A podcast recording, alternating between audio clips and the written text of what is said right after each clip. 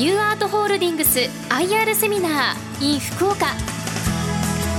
この時間はにがつみっかに福岡で開催したニューアートホールディングス アイアール セミナーの模様をダイジェストでお送りします。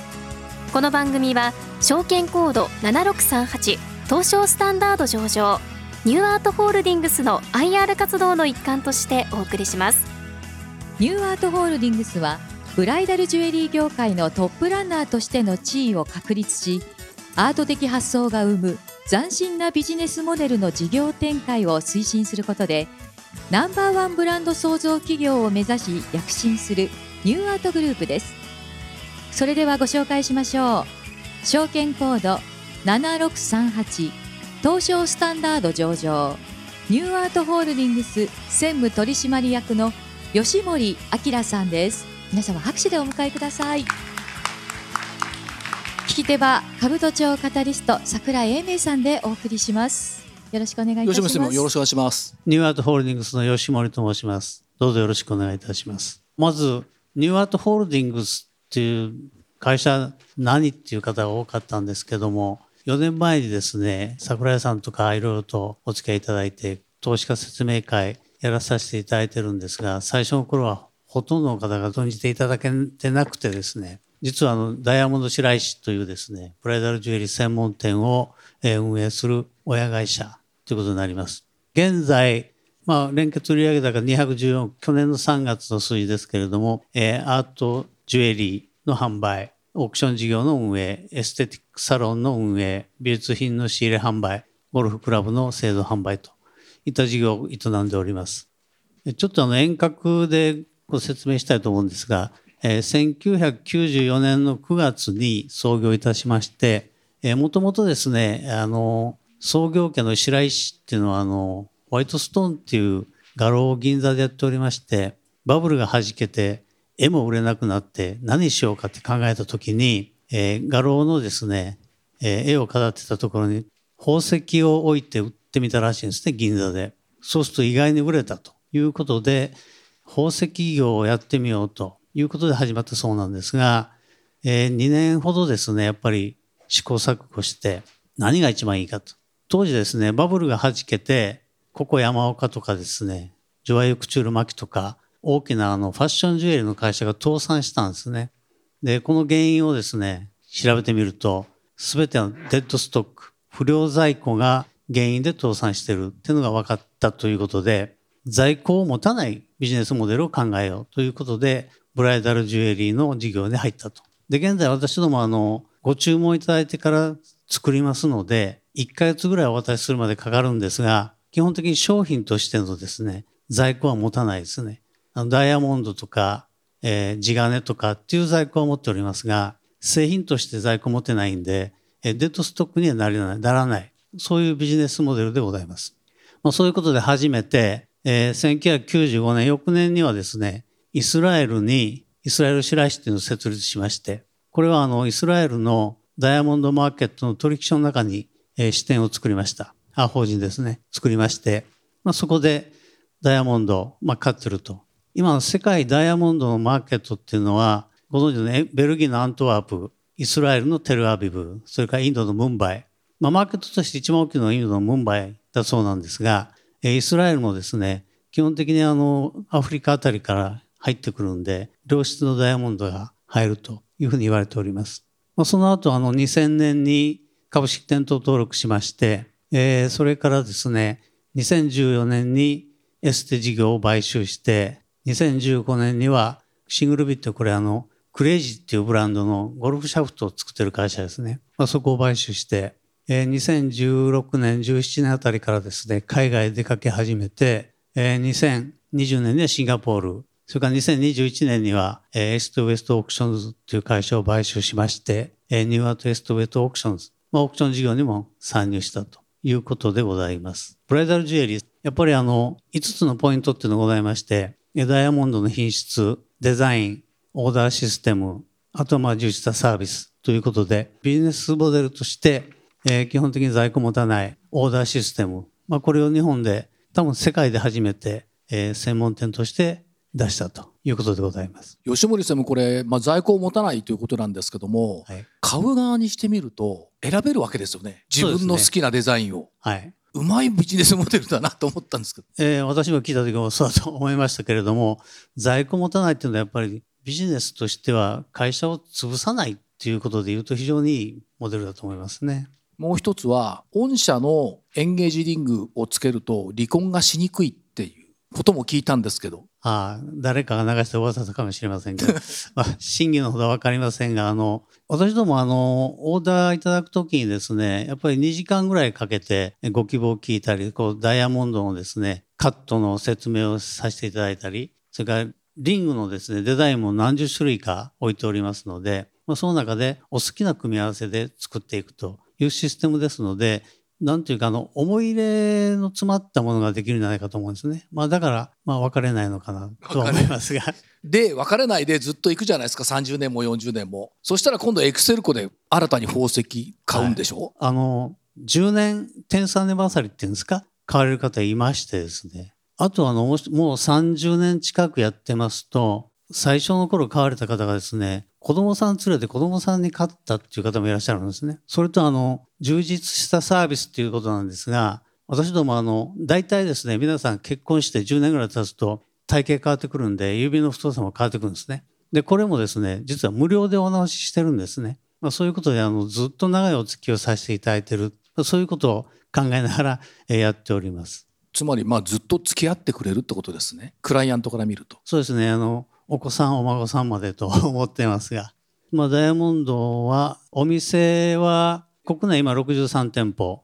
で、エクセルコっていうあのブランドも一つあるんですが、こちらの方が国内でごじゅうはちてんぽ、統合店がよんじゅうきゅうてんぽありますので、拠点としては国内ではななじゅうにきょてんになるんですけれども、いっかいがダイヤモンド白石でにかい上がるとエクセルコが置いてあるというような仕組みでやっておりますね。これあのコロナの時にやっぱり店舗は開けられなかったと思うんですけども、でもやっぱり開けてたんですよね、ちっちゃくして。あの時あのご存知のようにですね、事業会社はひゃくへいべい以上のお店開けちゃダメっていうのが出まして、で実はあのひゃくへいべい以上のお店多いんですが、申し上げましたように、えー、ご注文いただいてからお渡しするまでいっかげつかかりますので、えー、お渡しするために店を開けてたんですね。そうするとあの必然ですね、あの新しい新規のお客様入ってこられて、にせんにじゅうねんのしがつごがつはもう惨憺たる受注だったんですが、ろくがつからですね急激に回復しまして、コロナ禍の中でもですね、ある意味こうビジネスモデルとしてはコロナ禍のああいうもののですね影響を受けないモデルだなっていうのもまあ再発見したような感じではありますね。でこの店舗のところも割と大きな都市から中小都市の方に広げていってますよね。はい、よんじゅうななとどふけん、あと出てないのがまだみっつぐらいあるんですけれども、これは出ていきたいというのはですね、あのコロナ禍で、えー、東北の場合ですね、仙台と盛岡しかなかったんですが、やっぱりコロナになりますとですね、仙台も盛岡も周りの東北の山形とかですね、秋田とか福島からですね来られなくなったんですね。で来られなくなったらこれまずいっていうんで、実は福島、山形、秋田、青森ってだ出したんですよ。そしたらあの仙台は多少売り上げ落ちましたけども、新しく出したところでですね、やっぱ地域の方がやっぱり買いに来られるわけですね。まあ、これはですねやっぱりあの地域の各県と主要都市に出した方がいいなということで、えー、未だもうこれからもですね出していきますけれども、今年は後で説明しますがごてんぽで、来年はやっぱりごてんぽからななてんぽぐらい出していくようなことにしておりまして、やっぱり地域に根付いた会社にしたいなというのがありますね。それからあのオークションですけれども、オークションビジネスはですね、このエストウエストオークションズっていうのはせんきゅうひゃくななじゅうはちねん創業かな、だからかなり古い会社で、日本のですねオークション会社の草分けだったんですね。でやっぱりあのコロナ禍でだいぶ業績落ちましてですね、創業した方ももう年齢もいっておられて、えー、なんとかなりませんかねっていう相談があったんで、じゃあ白石があのホワイトストーンという柄をやってましたので、まあ、その辺でですねシナジーがあるなということで買収しようということで買収いたしまして、にせんにじゅういちねんのしちがつに買収して、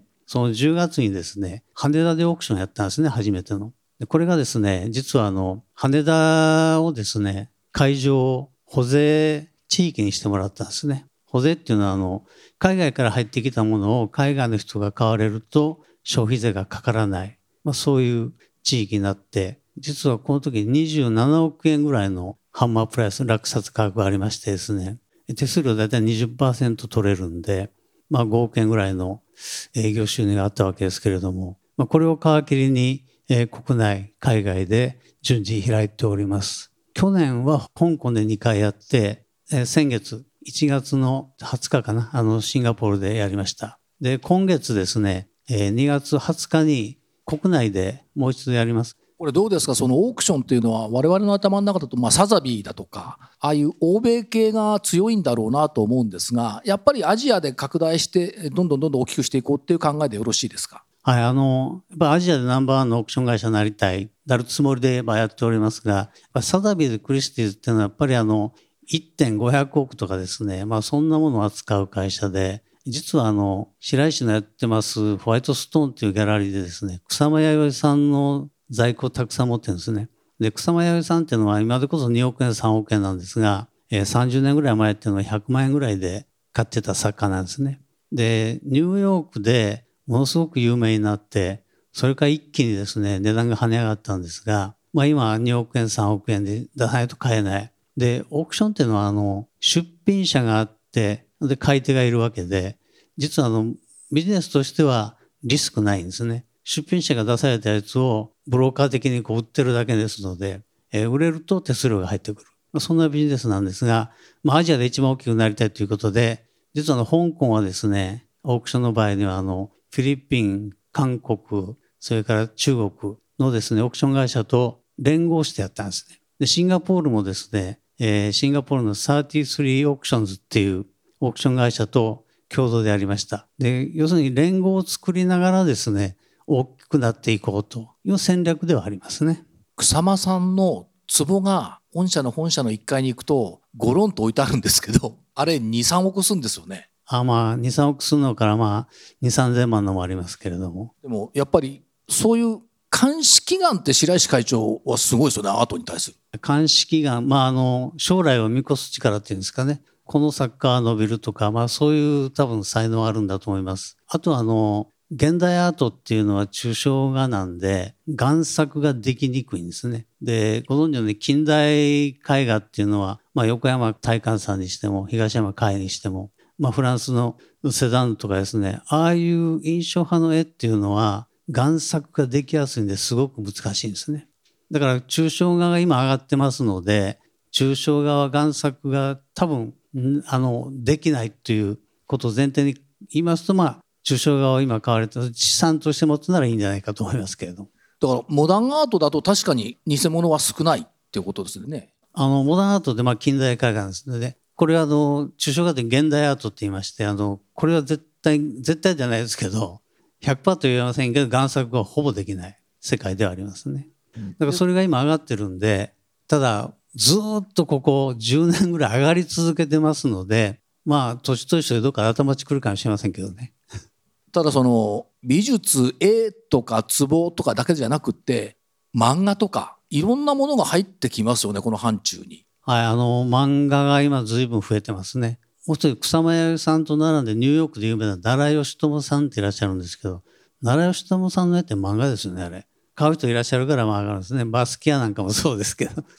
でそれでやっぱりそのコミッション にじゅっパーセント って結構いい高い率ですね。はい、あの にじゅっパーセント が基本でですね、お取引の強弱によって多少変動させますけど基本は にじゅっパーセント で、サザビーズとかクリスティーズ にじゅうごパーセント 取りますから、だからひゃくおくえん売るとですねにじゅうごおくえんとすり入ってくるんですね。すごい商売ですよ。ですからまあそれをオークションという意味で手掛けられ始めてきたと、御社自体がと、はい、いうことですね。はい、まあ、これからどうなっていくか様子を見ていただければと思いますが、それからあのヘルス&ビューティーにつきましてはですね、ここのところ随分コロナでですね様相が変わりまして、えー、なかなか上昇のですね機会をつかめなくて苦しんでおります。去年ですね、白石の経営者ブログで発表したんですが、えー、ヘルス&ビューティー、この会社をですね実は今手放そうとしてます。でかなりですねあのグループとしては赤字が大きい、えー、毎月ですね、えー、貸付金を出さなきゃいけない、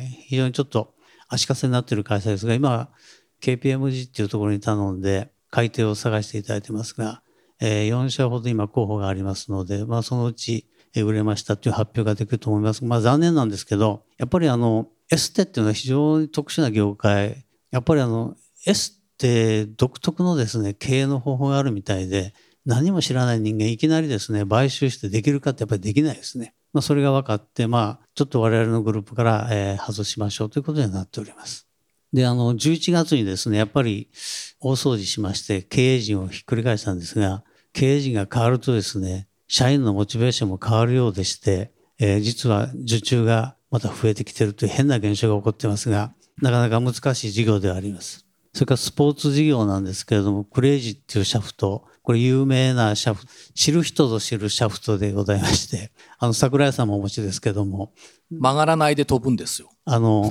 やっぱりあのトップアマとかですね、競技ゴルフやる方で、プロの一部の方も使ってますし、九州で言いますとあの不動ゆりさんがですね、あの使ってますね。そういうクラブなんですけど、やっぱりマーケットちっちゃいんで、売り上げを大きくするってなかなか難しいですね。で、ゼビオさんなんかにあのさんじゅうろくてんぽの中に入れさせていただいたんですけど、やっぱりゼビオさんっていうのはある意味そのディスカウントショップなんで、えー、定価で売ってるですね、ドライバーいっぽんじゅうごまんえんするような買う人あんまりいないですね。まあなかなかちょっと難しい。で、やっぱりこれはもう少しですね、ニッチなマーケットなんだけども、そこで力をつけるようなやり方をしないと、こう一般の皆さんに買っていただくようなものではなかなかできないなとは思っております。すいません。そういうことで、ちょっとこのスポーツ事業もですね、えー、手放そうということで発表はしておりますが、その代わりと言っちゃなんですけど、あの、ニューアート総合研究所っていうのを、えー、さんねんほど前作りまして、今そこでやってるのが軽井沢の不動産の開発、それからまあヘルス&ビューティー事業の絡めたですね、えー、健康食品、サプリメントの開発、まあアートスポーツ関連というのはあまりやってませんが、あとはあの、エフアンドエー 絡みでですね、いろんな会社と連合を組もうっていう方向で今、いろいろ検討しております。で、さっき言いましたサプリメント、北海の宝、え膝関節のサプリメント、お試しいただいて、えよければですね、継続してお買いいただければありがたいと思います。これはあの白石がですね、膝が悪い時に似たようなですね、あの、サプリメントを半年飲んで歩けるようになった、歩ける、ゴルフができるようになった、言ってますので、まあ、それなりに効果あるんじゃないかなと思いますが、まあ、これは人によって違うと思いますので、お試しいただければと思います。それとあの、えだいに四半期はもうだいぶくがつなんで、え時間経ってしまったんですけれども、だいさん四半期の発表がじゅうさんにちにありますので、それまでちょっと数字は皆さんにお知らせできないんですけれども、だいに四半期で申し上げますとですね、え売上高下がってるんですけども、なんでこれ売上高こんなになってんのっていうところで、ちょっとご説明しておかなければいけないのが、セグメント別で見ますとですね、あのジュエリーアートオークション事業が収益微増ですけれども、その中身がですね、この数字は外に出ると困る数字ですので、説明会においでいただいた方だけちょっとご説明するというふうにしてます。国内ジュエリーにじゅうにねんど、にじゅうさんねんど、比べますとやっぱり売り上げも上がってますし、利益も上がってるんですね。何が下がってるかっていうとアートなんですね。アートが売り上げものすごく下がってるんですね。というのはアートっていうのはあの本社の銀座の本社のですね、いっかいと地下にギャラリー作って絵を売ってるんですけど、やっぱりさんねんまえはですね、にじょうくらい売れたんですね。やっぱりあの草間さんとかが売れたわけで、だ一度買った人がですね、じゃあ次の年買うかっていうとそうじゃないんで、アートの売り上げっていうのは非常にこう変動するんですね。だからたまたま今年は売れなかったということでですね、何が言いたいかというと、ジュエリーは好調に推移してますというところをご理解いただきたいと思います。専務、これあの銀座で、まあ、あのアートを販売されてますけども、結構海外の著名なお金持ちがお見えになってるようですよね。あ、そうなんですね。やっぱコレクターの方来られるんで、あとあの最近なんですけど、海外の人が増えてるのでびっくりしますね。あの銀座はものすごく今外国人が多く来てます。銀座の中央通りからちょっと外れてるんですけど、あの私どもの本社のある周りっていうのは画廊が多いんで、あの結構ですね、入って草間さんとか見てますね。買ってもらえないんですけど見てますね。それだけ有名なんでしょうね。あ、やっぱり草間っていう名前はやっぱりいろんな人が知ってますね。やっぱりルイ・ヴィトンとコラボレーションしたり、あ、いろんなこうブランドとコラボレーションしてますんで、最近特に有名になってますね。それからちょっと話系と変わるんですけど、あの先ほど言いましたようにですね、えー、いろんな企業とこう連携をしながらグループとして大きくなっていきたいっていうのが会社の方針でございまして、だからエステとですね、スポーツ事業を手放す代わりに違う業種をですね、実は入れていくと。経営者ブログをご覧になった方はもうご存知ですけれども、あの香港の和牛を扱う食肉会社をですね、買収するという話で基本合意ができまして、今その会社のあのホームデューディリと会計デューディリをやっているところです。で、今月中にがつにじゅうくにちまで終わりますんで、えー、うまくいけばさんがつまつぐらいにはですね、その会社がグループに入ると。だいたい売上がはちじゅうおくぐらいで、経営ツネではちおくぐらい出してる会社ですので、まあ、グループに入っていただくと、まあ、グループとして大きくなっていく、まあ、そういう戦略で今やっております。香港のその会社だけじゃなくて、他にもですね、実はいろいろと検討している会社さんございまして、まあ、そういったあの我々と同じぐらいの売上規模の会社で、トヨタとかあんなですね、会社にとっても対抗できないんですけど、そういう中小企業で成功した企業が連合してパートナーとして一緒に大きくなっていきませんかというような方向性で今お話を持っていっているというのが、えー、現在ですね。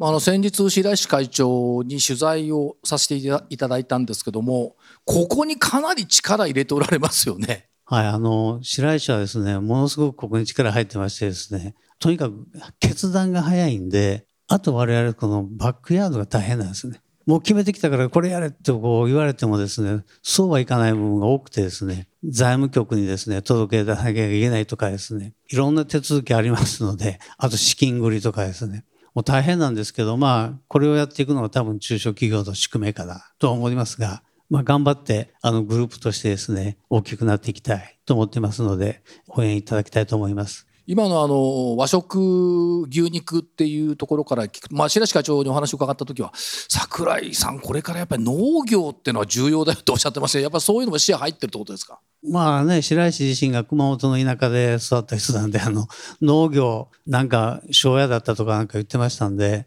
農業には非常にこう造形が深い、自分でもよく分かってる分野だと思いますが、やっぱりあの農業とか畜産業、海産物とかですね、やっぱりあの日本が昔ものすごくこう働いてた比率の高いその分野がですね、今非常にちっちゃくなってるっていうのは、ちょっとそれを心配してるみたいですね。やっぱり日本っていうのはその自力で生きていけない国になってるっていうのが根底にまあ白石は考えてるんだと思いますけど、やっぱりそういったものを手掛けることで、まあ、日本がいくらかでもですね良くなっていけばっていうのは気持ちだと思いますね。もう一つは、成功した企業同士が一緒になることによってより強くなれるよねというお考えですよね。そうなんですね。だからあの一社では大きくなれない会社、そういったものが連合を組んでですね、やると大きくなるんじゃないかという発想なんですね。だから例えばあの食肉の会社だって、その一社だけではですね、じゃあどこへ出ていけば大きくなるのって多分わからない。我々やっぱりダイヤモンドやってますし、で食肉やってるし、まあ他にですね、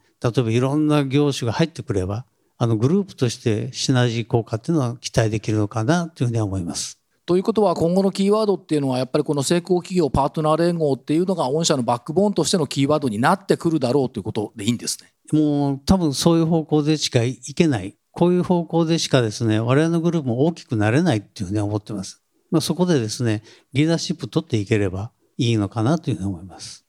それから配当ですけれども、ひゃくえん、えー今年のろくがつの配当はひゃくえんでもう決めております。まあ、その先どうなるか分かりませんが、一つはですね、あの、こんなこと言っちゃうと不損なんですけど、あの、エステとスポーツを切り離すとですね、赤字会社を切り離すということはですね、グループで利益上がるんですよね。だからまあそういったことと、さっき言いました、あの、新しいパートナーをですね、入れていけば、多分売上も利益もまだ成長していくかなと思いますので、配当は多分白石はですね、ひゃくえんっていうのは死守するんだろうと思います、将来的にも。これただこの前々期に出てきたその特別配当さんじゅうえんをななじゅうえんに足してひゃくえんにされたっていうことで、これ株主感謝配当っておっしゃってましたよね、最初。あ、そうなんですね。よねんちょっと前のですね、にせんじゅうきゅうねんのしちがつからこういったあの投資家説明会に参加させていただいて、その頃株価ってよんひゃくえんぐらいだったんですね。でよねんご今はもうにせんえん超えてますので、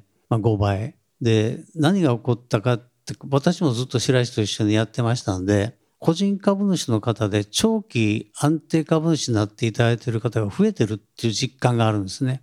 あとあの機関投資家の方もかなり参加していただいている。で私はあの毎年ですね、というか毎四半期ごとにあの機関投資家の方と十数社と個別にミーティングやってるんですが、やっぱり彼ら買うとですね、いい会社もう売らないんで、多分ですね、今にせんえん超えてきましたけど、出来高ってそんなできてないんですね。で、できてない中で上がってるってことはですね、安定株主多いなっていうのは僕思うんですけど、そうなんですかね。そういうこと、要するに売り物がないってことですよね。そう、はい、不動株少なくなってるんですね。だからまあ確かににせんじゅうきゅうねんから見るとそうですが、私が アイアール お手伝いするようになったのがにせんにじゅう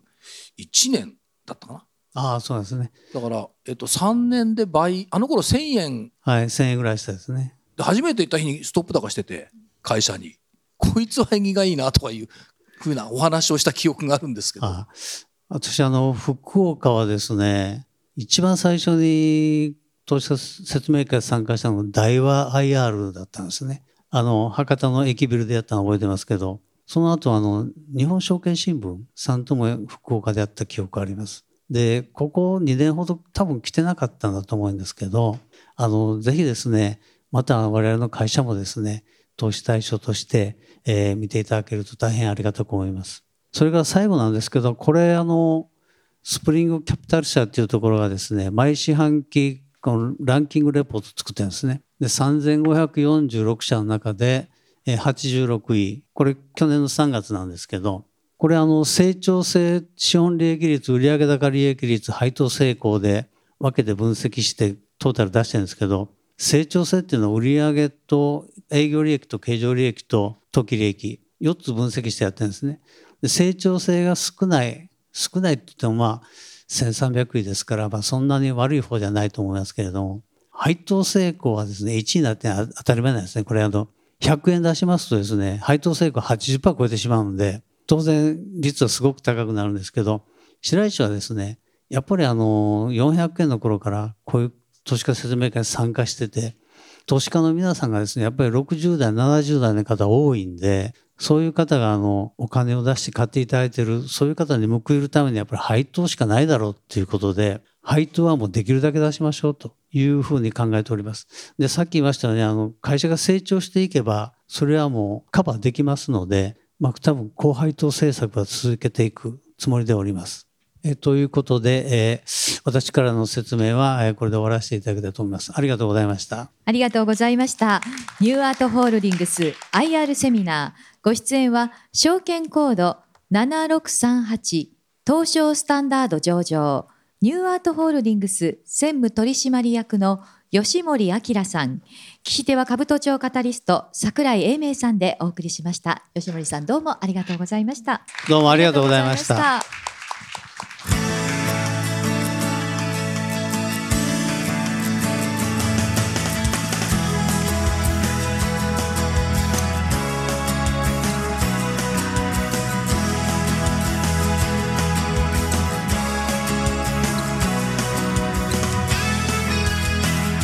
ニューアートホールディングス アイアール セミナー。この番組は証券コードななろくさんはち東証スタンダード上場ニューアートホールディングスの アイアール 活動の一環としてお送りしました。